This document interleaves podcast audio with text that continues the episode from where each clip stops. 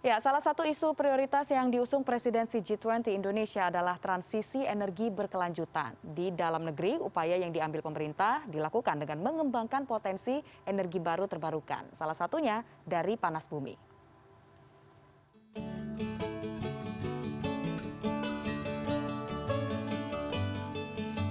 Di balik panasnya batuan dan air mendidih ini, tersimpan potensi luar biasa yang dapat menerangi tanah Tapanuli.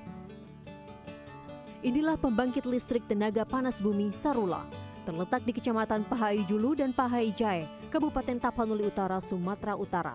Sarula adalah PLTP terbesar kedua di Indonesia. Sesar semangko yang membentang di sepanjang pulau Sumatera membuat kawasan Sarula kaya akan energi panas bumi.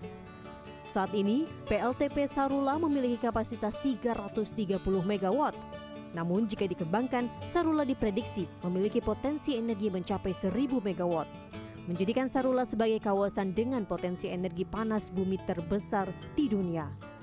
Selain itu, PLTP Sarula juga termasuk penghasil energi terbarukan dan ramah lingkungan.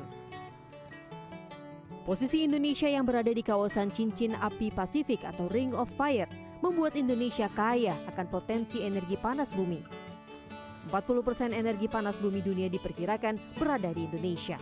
Dengan potensi kapasitas energi mencapai 28 gigawatt, menjadikan tanah air sebagai negara dengan potensi negara panas bumi terbesar di dunia.